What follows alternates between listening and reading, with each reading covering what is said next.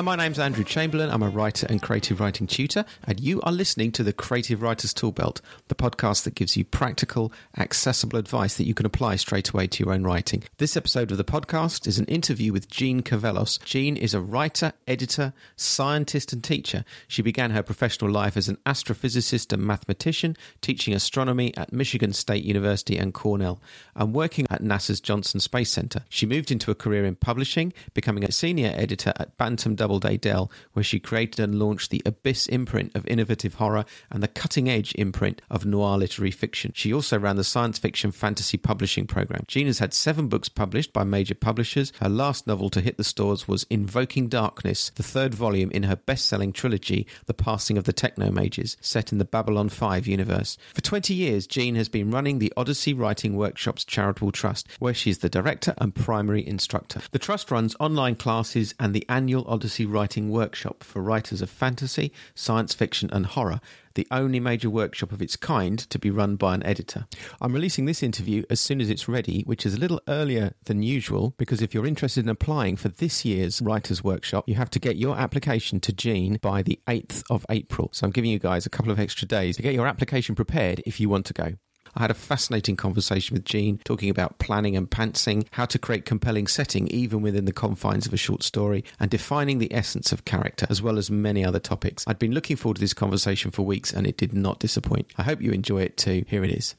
Hi everyone, this is Andy Chamberlain from the Creative Writers Toolbelt, and my guest today is Jeanne Cavelos. Hi, Jeanne. Hello, Andy. Thank you for agreeing to have a chat with us on the Creative Writers Toolbelt. It's great to have you with us. Thank you. I'm very happy to talk to you. Well, I've got a whole bunch of questions for you, so I'll get right into it. I think you've said that writers have more problems with plot than any other aspect of their writing. So, what advice would you give to a writer when they're developing the plot of their story? As I've worked with so many different writers, I find that that's by far the most common problem. And really, the simplest answer is give your protagonist a goal. So many times when I read a story, the protagonist is just sitting around, doesn't really seem to need to do anything or want anything, and happy with life as it is. And the, the author seems more interested in like showing the world. Uh, look at the interesting world this character lives in, or in exploring the character. You know, oh, what Yeah. an interesting, quirky guy he is, which is all fine, but that's not the story.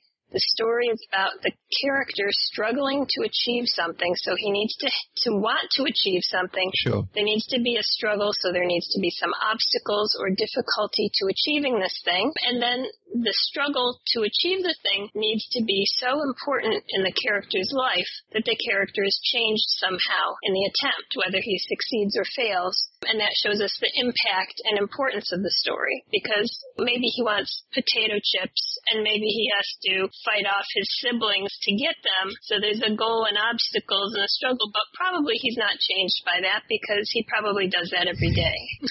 so we wouldn't really care to read about it, I don't think.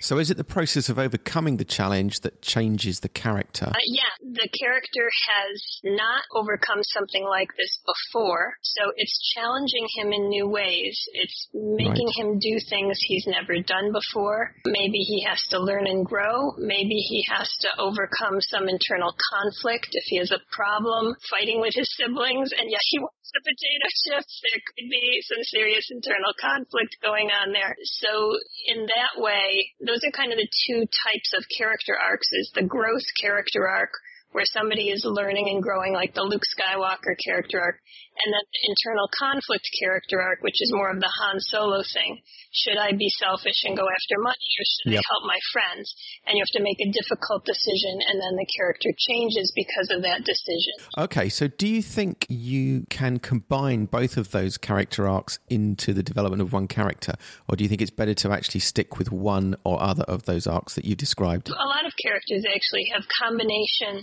character arcs, having elements of both of those things. For example, Frodo, although that's a very long work, The Lord of the Rings, he definitely has to learn and grow a lot and gain courage, do things that he doesn't want to do. But he also has to make the very difficult decision of do I throw the ring into the crack of doom at the end? And he's got this horrible Right. internal conflict going on because he's a good person. He Yeah. wants to save Middle Earth. And yet, over the course of the books, the attachment to the ring has been growing and growing. So he has this difficult decision to make. Unfortunately, he makes the wrong decision, but things end up working out anyway, thanks to Gollum. Okay, I want to pick up on something that you said there. The character development that you're talking about. I presume you need to show that at points along the whole story. You shouldn't just wait and show it all at the end. I presume it's a gradual thing. Yes, definitely you want to plant seeds of this change. Maybe the reader doesn't recognize the change is going on. Maybe the reader doesn't right. realize or the viewer doesn't realize Han Solo's kind of fallen for Princess Leia and Han and Luke are becoming good friends.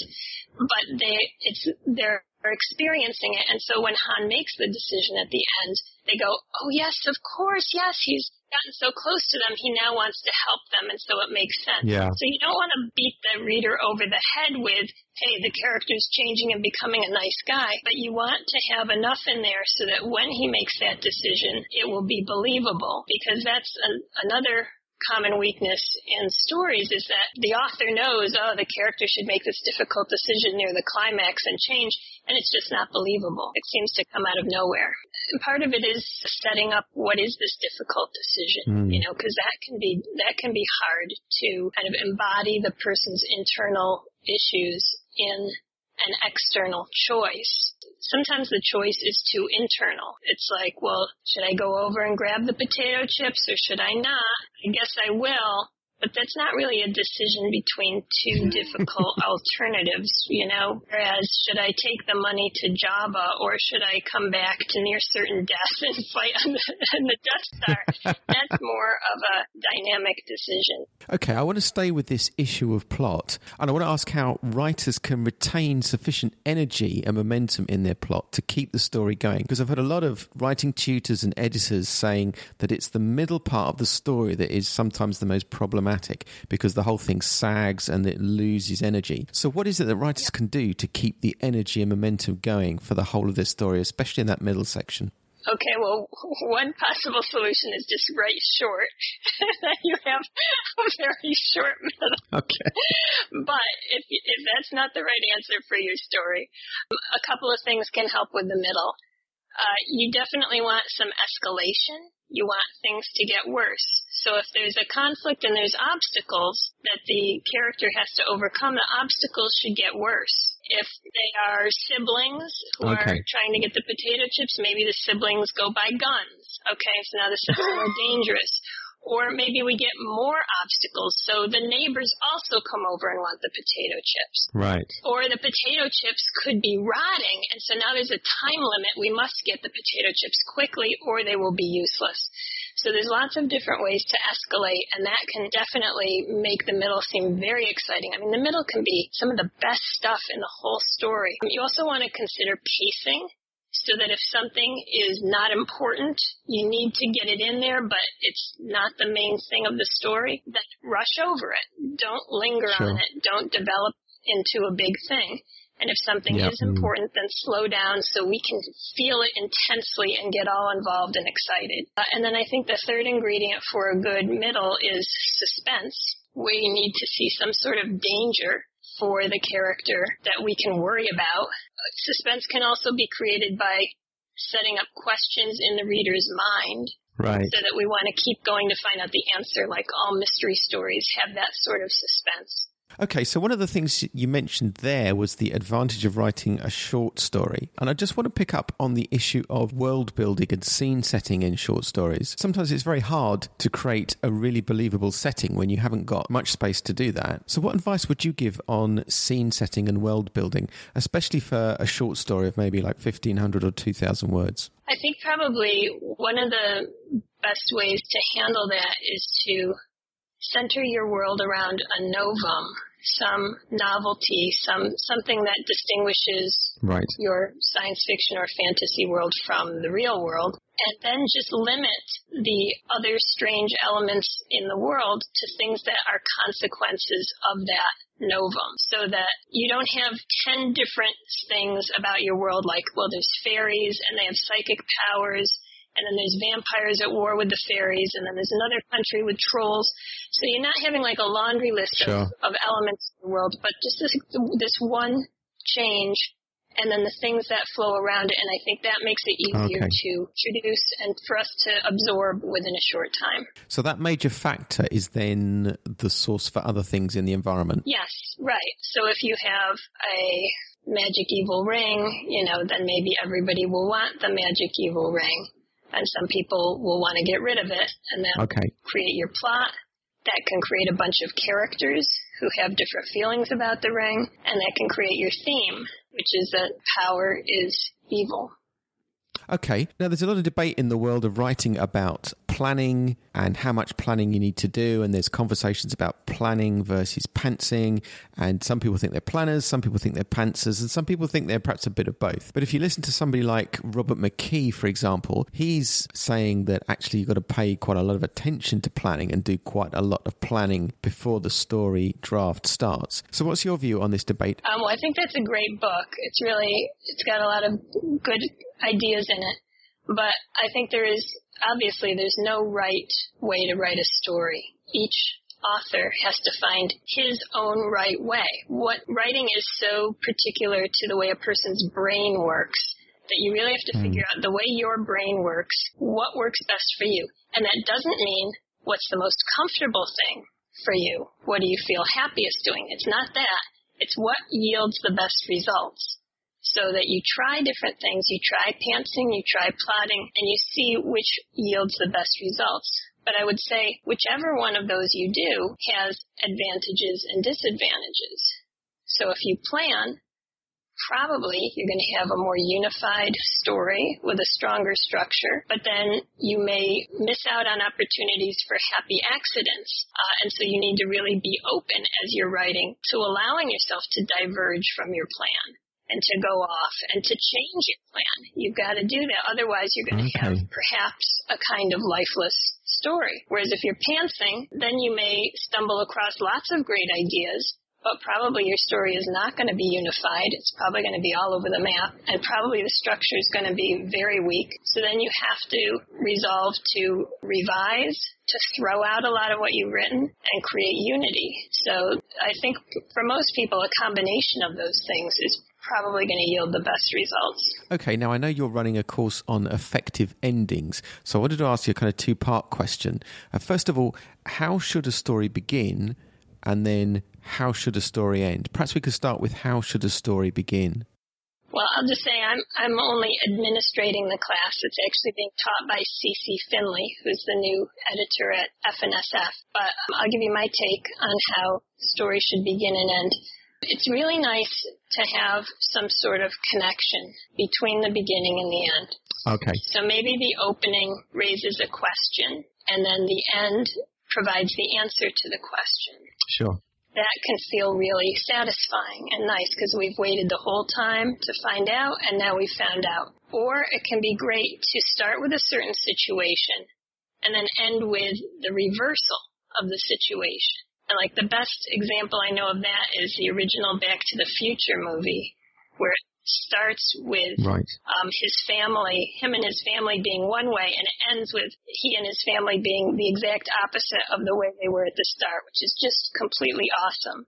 So having some sort of connection there, having an ending that reveals something that's been there all along, but now you're revealing it in a new way, and we didn't Right. quite see it before, but now it's now it's in front of us, and we realize, oh yeah, of course, why didn't I see that before? So I think endings are some of the hardest parts, or an ending is one of the hardest, the hardest part of a story because everything's got to pay off. Once you know how to do openings, it's not hard to create an interesting opening. And once you know Yep. how to escalate and do the other things I talk about in the middle, it's not hard. But the end is a, the test of whether everything works together, the unity of the story. And so kind of coming back to something from the beginning can be a really strong way to tie things up. One of the good things about the writing community is the way in which so many people are prepared to give critique and to review the work of others. I wondered if you had any advice for writers around how they should receive critique of their work. Uh, I think the m- most important thing is first that you decide that you want to hear how you can make your piece better, which basically means you want to know what's wrong with it or what's not working. If you don't want to know that, then don't ask anyone because you will not be happy.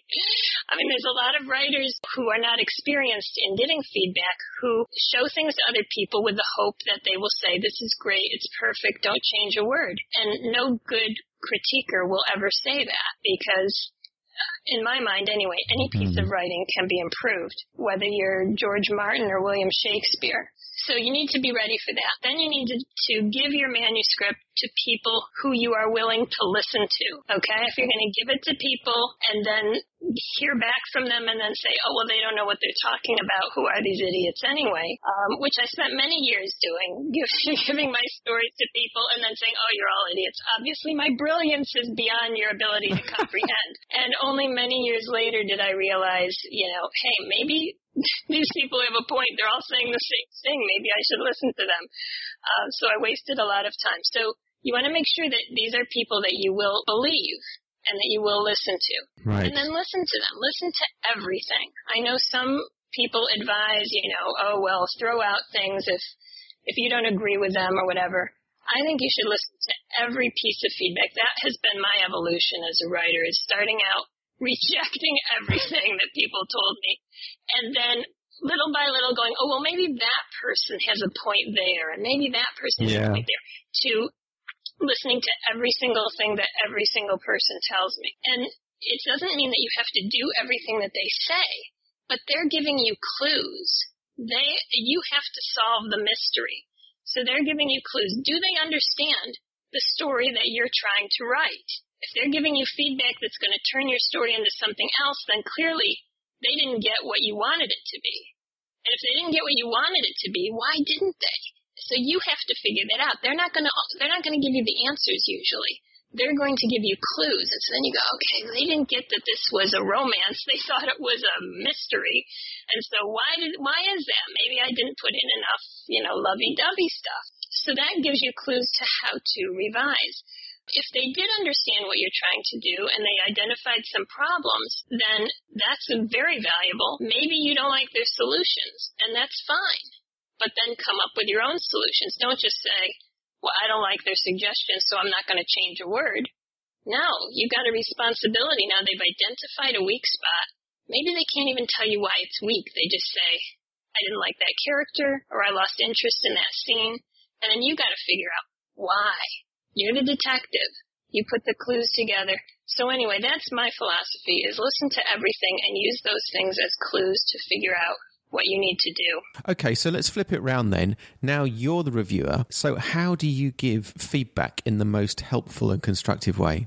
I think first you want to try to figure out what is the author attempting to do? What's the story the author wants to tell? And that can be hard. Sometimes the author doesn't know what story the author wants to tell. Or maybe the author is telling parts of three different stories. And so you can say, you know, I think the opening seemed to point to this type of story, and in the middle seemed to be this type, and the end seemed to be that type. And so maybe you need to choose. Uh, anyway, so, so identifying what's the author trying to do, and then offering insight into where the author succeeded at doing that and where the author didn't um, and certainly finding strengths in anything that you critique is really important because every piece of writing has strengths and weaknesses. So don't just ignore the strengths. Those are really important. It's not just that you want to say something nice so you don't destroy the person. It's that you want to tell them what they're doing well so they keep doing it and so that they they work on doing it better and they work on bringing it out more in their work because if they have a real gift for voice or for world building or whatever, you want them to make that front and center in their work. Maybe they can improve these other areas. Maybe they're horrible at plot, and so they can work on improving that. But really, what's going to make their their work shine is probably not their plots. It's probably going to be this thing that they're already good at.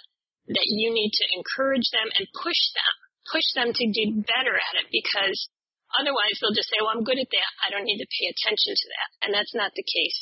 I guess I would say also don't critique the work of anyone that you don't want to help. You know, sometimes people just sort of ask you and ask you and ask you, and so finally you say, "All right, I'll read it," and you don't have a good attitude, and you, you know, maybe you feel like it's too much work for you, and you resent having to do it. I mean, I've seen situations like that, so you don't want to be in that situation. Okay, so what kind of issues do you tend to go back to a writer with when you've critiqued their work? I usually have quite a laundry list of things, but I will try to put them in order and say I think the most important thing to work on here, the thing that'll make the biggest difference or the the weakness that is holding this story back the most is X. And so here's some reasons why I think X is not working very well right now. And here's some ideas about how you might make X better. So certainly, you know, style is really important as well as characters and plot and world and all of these things. But I think trying to prioritize it and give people an idea of, you know, this is like the biggest issue and then here are some some important but lesser issues helps them to focus so that they're not eh, they may be overwhelmed, but at least then as they go back to revise, they can focus on on the things that they want to improve the most. Okay, so earlier you said that quite often you're telling writers to make sure that their characters have a goal. Are there any other things, perhaps two or three things, that come up again and again that you find you keep having to say to writers? Well, exposition would be one, background information is exposition. And in science fiction and fantasy, we have a lot of that that we need to get out usually. Uh, we need to explain the world and how the world works and the background of the character and how he got into the situation and so on. So I've read countless stories that open with the character sitting around thinking about his life uh, so that he can think about how, gee, I live in the United States of America and we have a democratic government, we elect a president. And It's like, no, the character's not going to be sitting around thinking those things. And if he is, he's not a character I want to be reading about. So that's a very common problem. Uh, having flat characters is a very common problem. I think, I mean, some writers are really good with character, but a lot of them, I think, in our field are really interested in idea and world. And the character character ends up just being pushed around, not having a goal, or if he has a goal, other people have stronger ones. So he's just sort of a victim being pushed around and doesn't really develop beyond that, doesn't become a full, real person. And I guess I'm saying, what I'm saying is he doesn't give the illusion to the reader that he's a full, real person. Obviously, he's not a full, real person. Uh, the other thing that I wanted to say is that writers in our field tend to be too nice to their characters. They want anything bad to happen to the characters. They don't want to torture them. They don't want to kill them. Uh, they don't even want to give them like a an ingrown toenail. Uh, so that definitely limits the possibilities for suspense and conflict. Uh, I'm not saying that every story has to have, you know, a lot of violence in it, but there can be serious mental, emotional hurt going on in a story. But a lot of writers were kind of passive, thoughtful, sit at our desks. We are happy sitting at our desks. We don't really want to get up and do anything. We don't want to have a fight with anyone. And we don't want to be hurt or hurt others.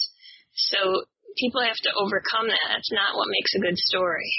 One of the challenges that I know writers have, especially in the science fiction and fantasy genre, is the need to get across critical information to the reader without turning the whole thing into an info dump. So, have you got any advice on how we can do that? Right. Well, one of the simplest ways, which unfortunately is also one of the most used ways, so it's kind of old, but you have a new person come into the situation, and so when the new person arrives, the existing person has to explain to the new person what's going um, they actually do this brilliantly in the movie Edge of Tomorrow because if you've seen that movie, um, Cage, who's the Tom Cruise character, comes into this war and he doesn't know anything, and so people have to explain stuff to him. Then he gets the power to relive the day over and over, so he gets to know everything, and so he's constantly explaining to the other people who haven't lived this day over and over again what's happened and what they need to do. So that's a very clever twist on the use of the newbie person. Um, one of the ways I love for introducing exposition is through conflict. So if you have two characters arguing, facts can come out in the argument, but it doesn't feel like we're being fed a bunch of facts. It feels like two characters arguing if you do it well. And the opening to Do Androids Dream of Electric Sheep by Philip K. Dick, book that was made into Blade Runner, the opening of that shows Deckard arguing with his wife. And in that argument, tons of exposition is revealed about the world and the technology, but it, it really feels like a very vicious argument between a husband and a wife. So we're, we're really interested. Sarcasm can be a good way to introduce, you know, somebody makes a sarcastic comment which happens to be true and that reveals exposition. I was just listening to Edge of Tomorrow earlier today. I like to play movies in the background while I'm working. And Cage, the Tom Cruise character, is suiting up in this gigantic outfit that has guns and stuff on it to go into battle. And he's telling one of his comrades who's much more experienced, he says, you know, hey, I shouldn't be going out there. Think about this. I could hurt somebody. And the guy says, not with the safety on, you couldn't. And so this reveals to us the safety is on, which is thing through the whole first battle. He can't get the safety off. And so you could see a really bad version, like the bad version that I would write would be the guy explaining to Tom Cruise, mm. oh well, so here's your suit and here's the safety, but I'm not going to show you how to turn it on, turn it off because I don't want you to shoot anyone by accident. That would be so boring. But having it come out as this little sarcastic aside makes it feel very real.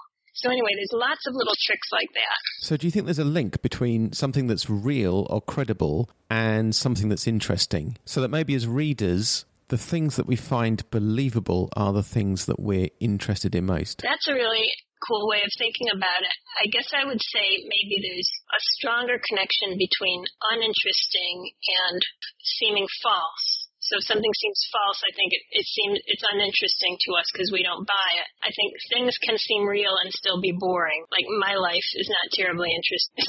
you could describe it very realistically and it would not be a page turner. But I, I think you're right that the more we believe in the situation, the more involved we can be. So, how do you think that works with characters? Should they always be doing believable things? After all, for our story to be interesting, we might want them to do extraordinary things. Yes, I mean, in some ways, the character doing the predictable thing, the thing that is consistent with his character that you've established, can make for a much weaker character than the character who surprises us mm. by saying something we didn't expect him to say or doing something we didn't expect. As long as it's, you know, as long as it's not completely off the map, unrealistic for the character to do. But if he does something that's just yeah. a little bit, yeah. a little bit different than what we expected, it's a surprise. It makes him seem more real and more three dimensional. Yeah.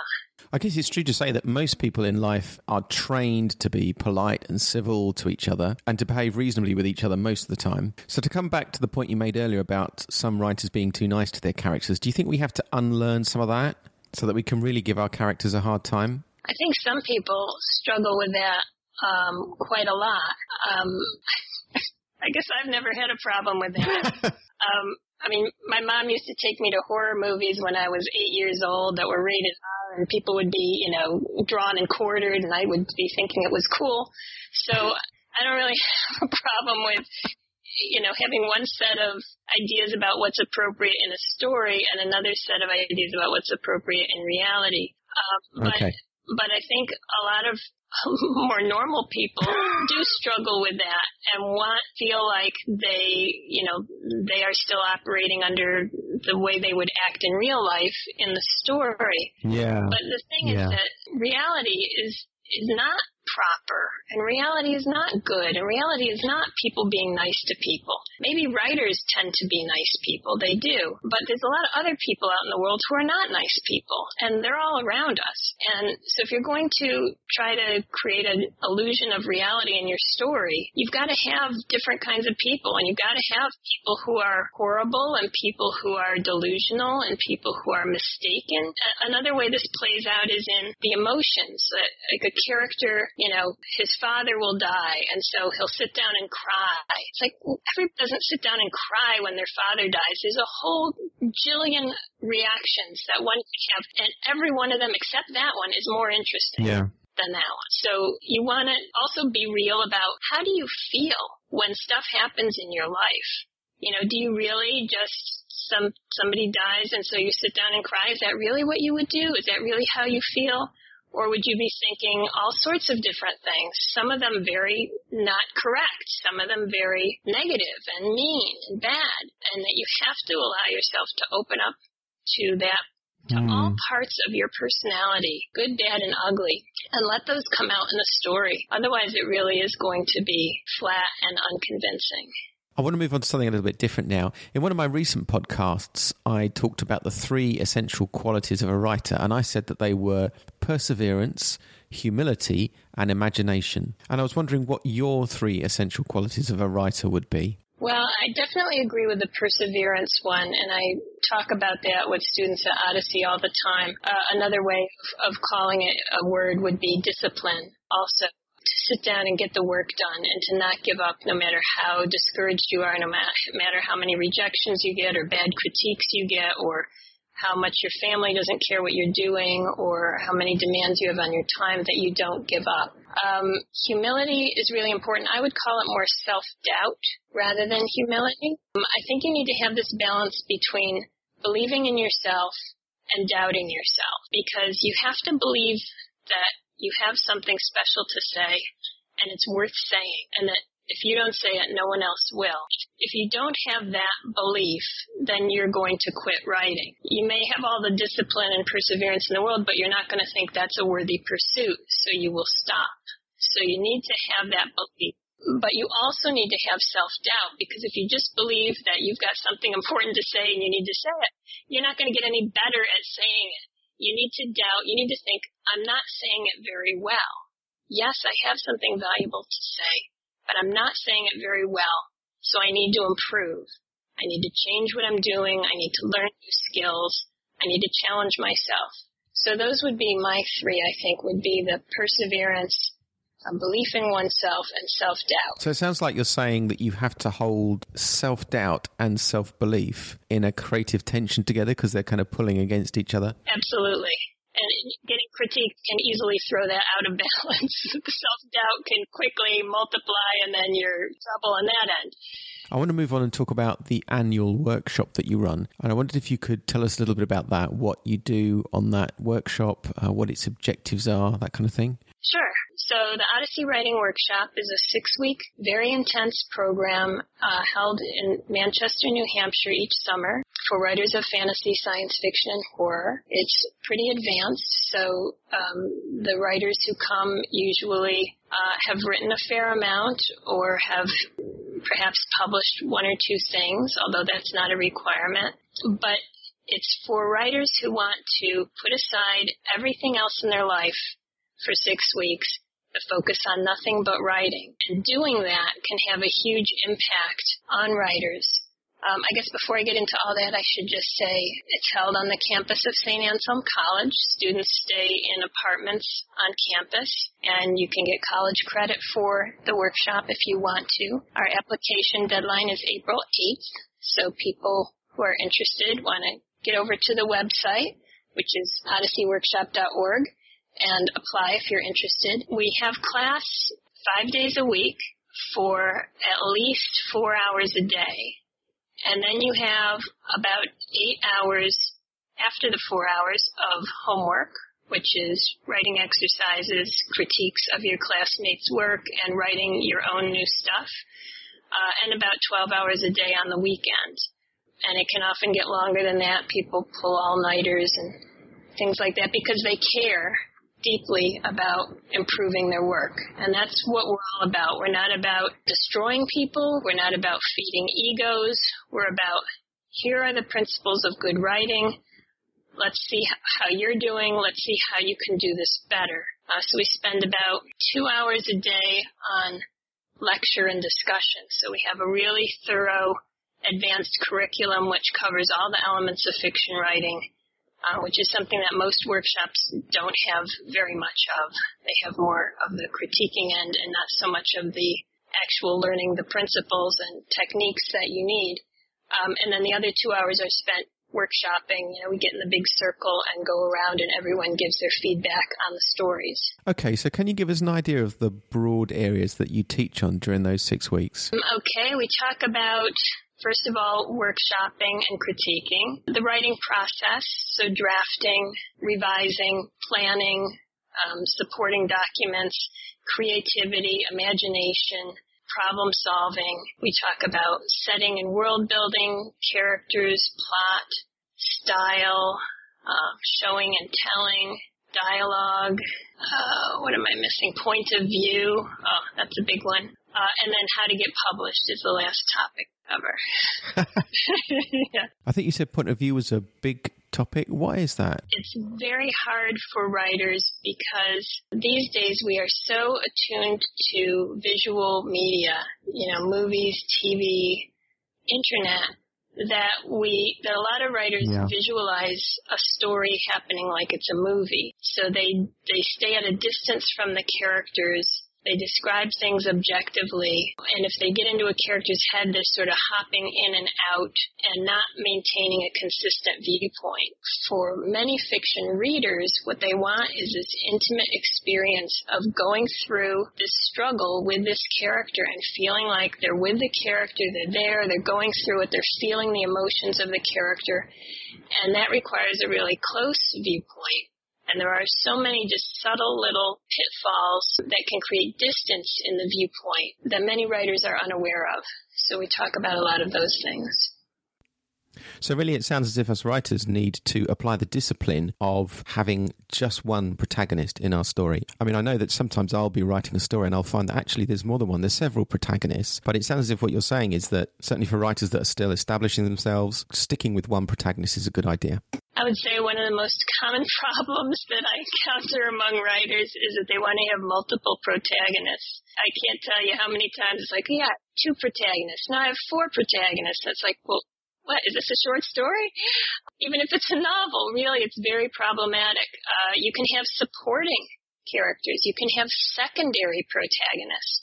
But to have two equal, equally important protagonists is very, very difficult and certainly can be done, but it's not a good idea to do it in the early stages of your career when you're still trying to figure it out. So, you know, the protagonist is the one who is struggling to achieve the goal. He is working toward this end he doesn't always have to be the viewpoint character. You know, there are occasions where we have a kind of chronicler viewpoint character, like the Dr. Watson. Uh, Sherlock Holmes wants to solve a case but we want to see Sherlock Holmes in a sort of heightened, distant, heroic way. So we need to be yep. in the viewpoint of someone who views him in that way, rather than to be in his own viewpoint, which would reveal the ending to us way too early, um, but would also not give him this mythic quality that I think uh, Arthur Conan Doyle was trying to achieve in those stories. So I guess this touches on the issue of writing in the third person or first person. And it's a bit of a dumb question, but I'm going to ask it anyway. Is it better to write in first person or third person, or are there pros and cons to each approach? Well, yeah, it does depend, and there are pros and cons. I would say that first person is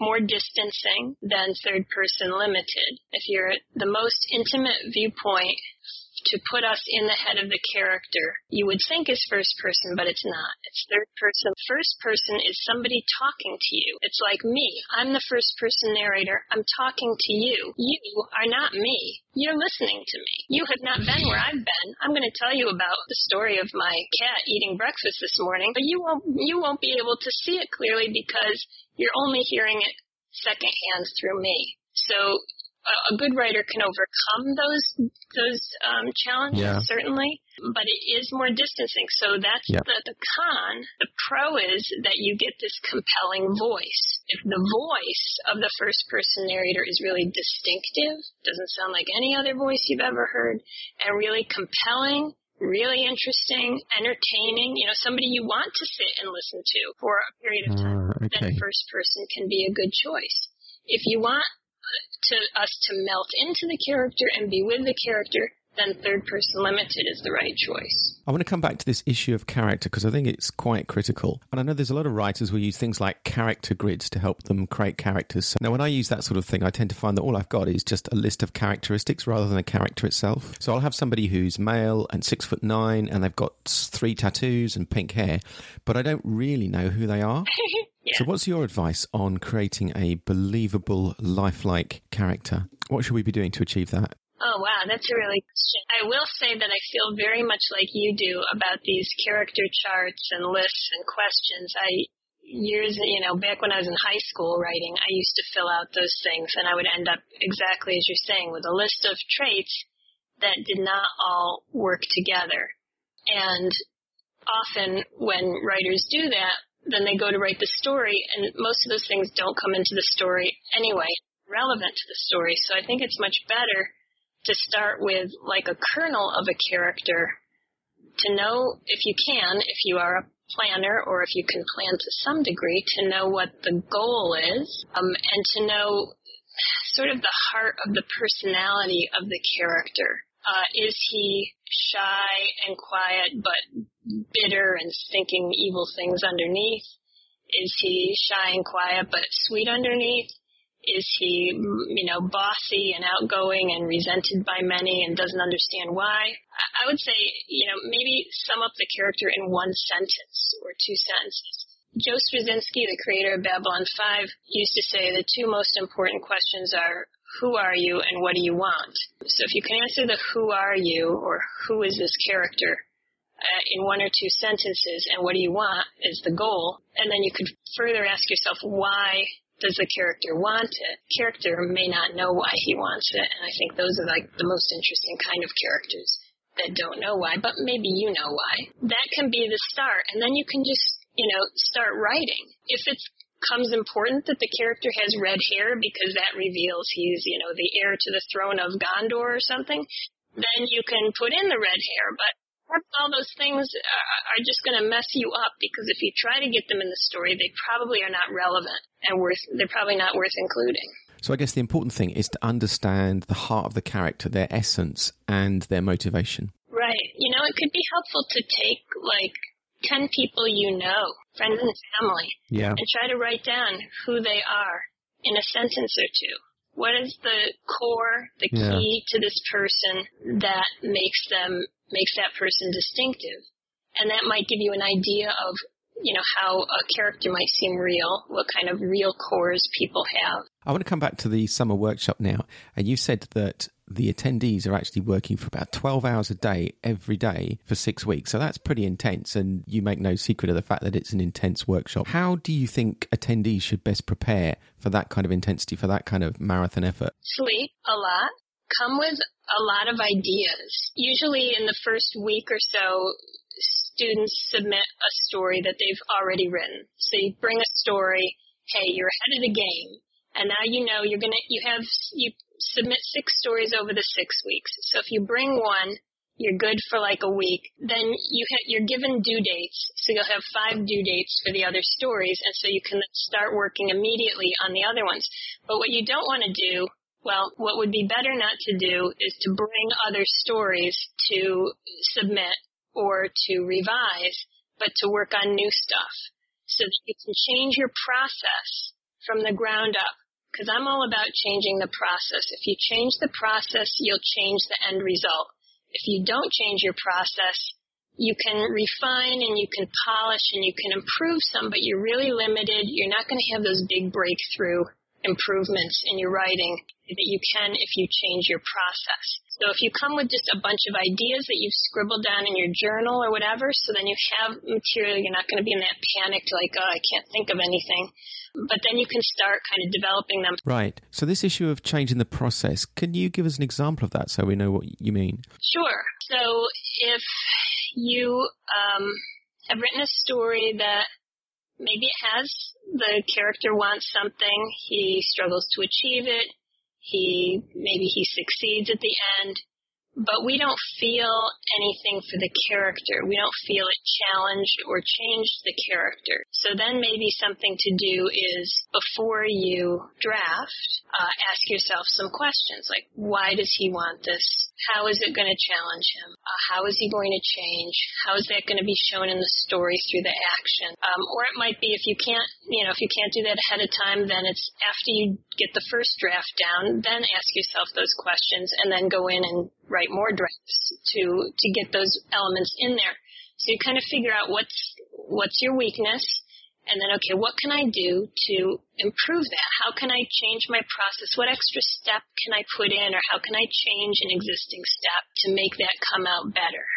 Okay, so just on the subject of drafting, are you a fan of just getting through the first draft in one go, not editing it too much, or are you more somebody who would stop and edit as you go along? And would you recommend either of those approaches? Well, being a former editor, I kind of can't help but edit everything, you know, from the back of the cereal box yeah. to the shampoo bottle to whatever.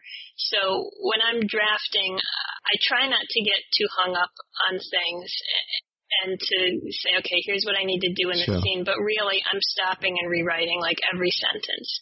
And then I'm going back when I get to the end of the paragraph and rewriting the last three paragraphs. And then I'm going back to the beginning of the scene because I'm seeing I should have done something earlier that I didn't do.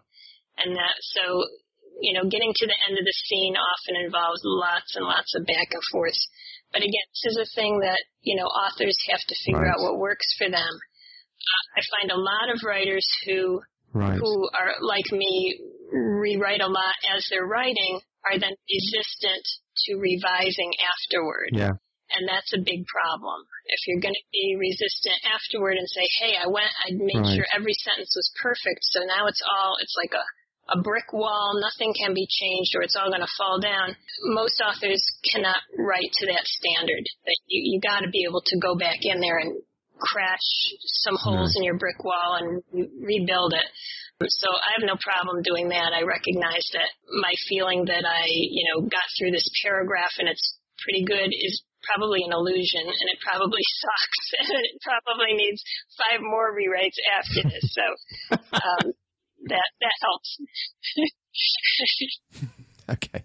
I want to come back to the workshop now and just ask you about the kind of people that you want to have attend the Odyssey Writing Workshop. So, what kind of attitude, what kind of aptitude, perhaps even what kind of ability should people have who come on the workshop? Um, so, I'm looking for writers who want to improve, which may seem obvious, but some writers want to go to workshops, you know, to be told they're brilliant or to network with other writers.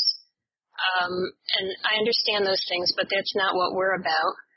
Um, so people who want to improve, who recognize that they can improve, that there's room for improvement, mm-hmm. and that have an idea about um, maybe ways in which they might improve. For example, maybe they have a list of their weaknesses that they already are aware of. Maybe they have uh, some ideas that they need to change, you know, to be open to change, to be open mm. to trying new things, even if they feel bad, you know, even if it feels horrible to like, you know, try writing an outline. Oh my God, it might kill me. Uh, you know, to try it and see sure. what happens. Or to try pantsing if you've never tried that. So to be open to change, to know that they have room to improve, to want to help others it's really important in a workshop environment, especially in an intense six yeah. week program like ours, that people want to help others that the way that everyone gets the most out of the workshop is by working together, not competing, not trying to tear each other down and prove that this person is awful and I'm brilliant or at least I didn't say that, but to try to help each other. And I've had such great fortune in having wonderful people come to Odyssey who have this very positive attitude who encourage each other mm. when somebody's had a tough critique, encourage them, take them out for ice cream. it's just a quick trip, okay? No dawdling. People who are determined, uh, back to that um, perseverance, I guess. And it helps if they, you know, it helps if they're kind of resilient. Some writers aren't, and that's okay. And we try to to deal with that and get through that. But if you can take a a disappointment and bounce back from it, that will help you continue and, and not lose time being very discouraged and you know and so we try to do our best when somebody is feeling discouraged to to get them on the right course, to get them motivated, to show them, hey, you know, you are really good at this, and hey, you're not good at that, but you can get better. It's something you can learn. I mean, that's something I believe in very firmly is that writing is a, a collection of skills that you can learn. It is not some mysterious power that you're either born with or not. Right. Okay, so just on preparing for the course, am I right in thinking that attendees submit a piece of work when they apply and then they submit another one if they're selected? Yes. So when you apply, you submit a writing sample with your application. And then if you're admitted, you submit a pre class story So now I have two pieces. I critique both of those, the application piece and the pre-class story. And then the first week I read, you know, you submit your first story at the workshop, but that's the third story for me. So I critique that. And then we meet after your first story at the workshop is, is critiqued. We meet and we discuss the three stories that I've read.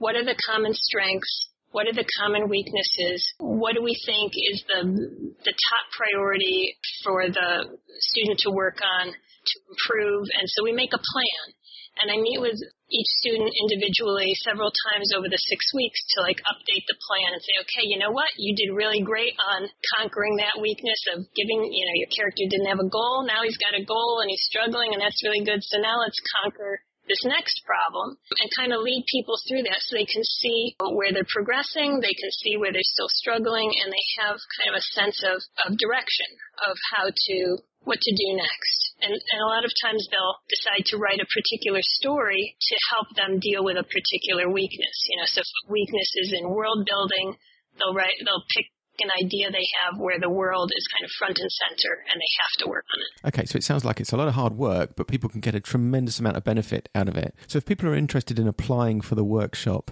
how do they go about that? What do they do? So if you're interested, go to our website, which is odysseyworkshop.org. You can click on the workshop page, read all about it. We've got some wonderful guest lecturers coming in this summer that I didn't even talk about, but they're awesome and they will provide their own insights and input in your work. And then you can click on the application page and download the application. It's something that you have to snail mail in and it needs to reach me by April 8th. So you probably want to mail it a few days before that. So you have to pay for that pricey postage. There's also lots of information about the workshop there, like you can check out last year's class and what they had to say and some of their uh, photos and quotes and uh, publications of graduates of Odyssey. We have a really high publication rate.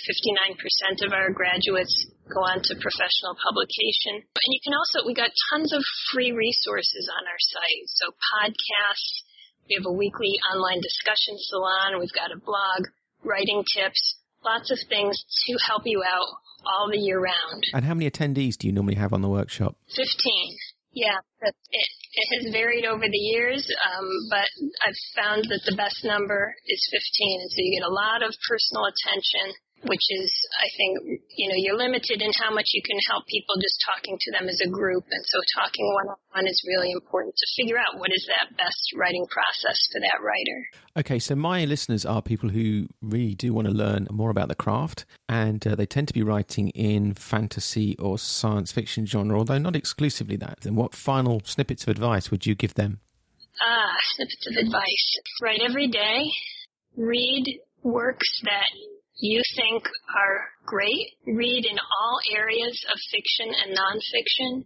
You're feeding your leaf mold, as Tolkien calls it, the, the stuff that you, that's where you draw your stories from. And the more enriched your leaf mold is, the better your work will be. So if you feed it only garbage, garbage in, garbage out, and get feedback on your work and always be pushing yourself to get better. So don't keep writing the same way you've been writing. Try something new.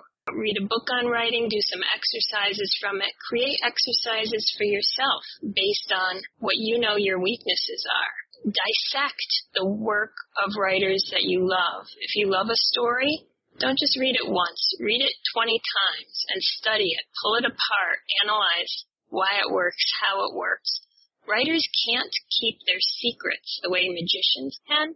They're right there on the page and all you have to do is look.